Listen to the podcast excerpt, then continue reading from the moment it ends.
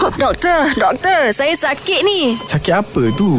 Nak tahu, dengarlah doktor-doktor. Doktor, ada orang tanya ni. Dia kata orang tua selalu duk sebut pasal rabun ayam. Maksudnya bila senja dan malam penglihatan tak jelas. Tapi bila tengah hari, molek-molek ada pula. Ah, macam hmm. ayah. Dari segi perubatan memang betul ke masalah ni wujud doktor? Okey, terima kasih kepada Zura yang gorgeous dan semua Yes. pendengar pan, eh, gegar Pantai Timur. Ah, Yang comel. betul, betul. Ya, yang doktor mak sayangi, yang comel semua dah. Okey. Okey, memang betul lah dalam perubatan pun wujud tapi nama dia kita panggil Nyctalopia. Nyctalopia. Eh, tak ada kena-mena dengan ayam Tak ada kan? ikan Nyctalopia, Nyctalopia. Oh, Talo, talo tak- Talopia. Dia biar. kesulitan Ayam. melihat ni bila Talop. kurang cahaya. Kurang Hmm. cahaya dia tidak nampak terus. Dia disebabkan oleh fat, satu faktor keturunan juga. Hmm. Yang kedua disebabkan oleh penyakit-penyakit dalam mata tu lah. Dan ada kecacatan kecederaan eh, pada retina dia, retina mata tu. Hmm. Macam kita bincang sebelum ni retina detachment. Ha, tu salah satu sign awal dia akan jadi rabun ayam. Dan yang ketiga Oh. adalah disebabkan kekurangan vitamin A. Vitamin A ni ada dalam makan dalam apa ah, haiwan, dalam tumbuhan,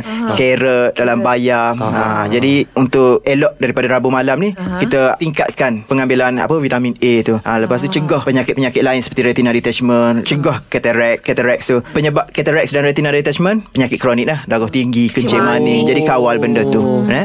Okey, dan Manis-manis insyaallah Manis-manis boleh katerak ke eh, doktor? Boleh. boleh dia jadi kencing manis lepas tu komplikasi daripada kencing manis Mata- sebab mata tak- tak- tak nampak, ha, kan? selain daripada faktor usia lah faktor usia kita tak boleh elok Eh. Yelah, yelah, Yelah, yelah. yelah. Faham, eh, Mek? Faham. Ah, Sebab pun dah tua.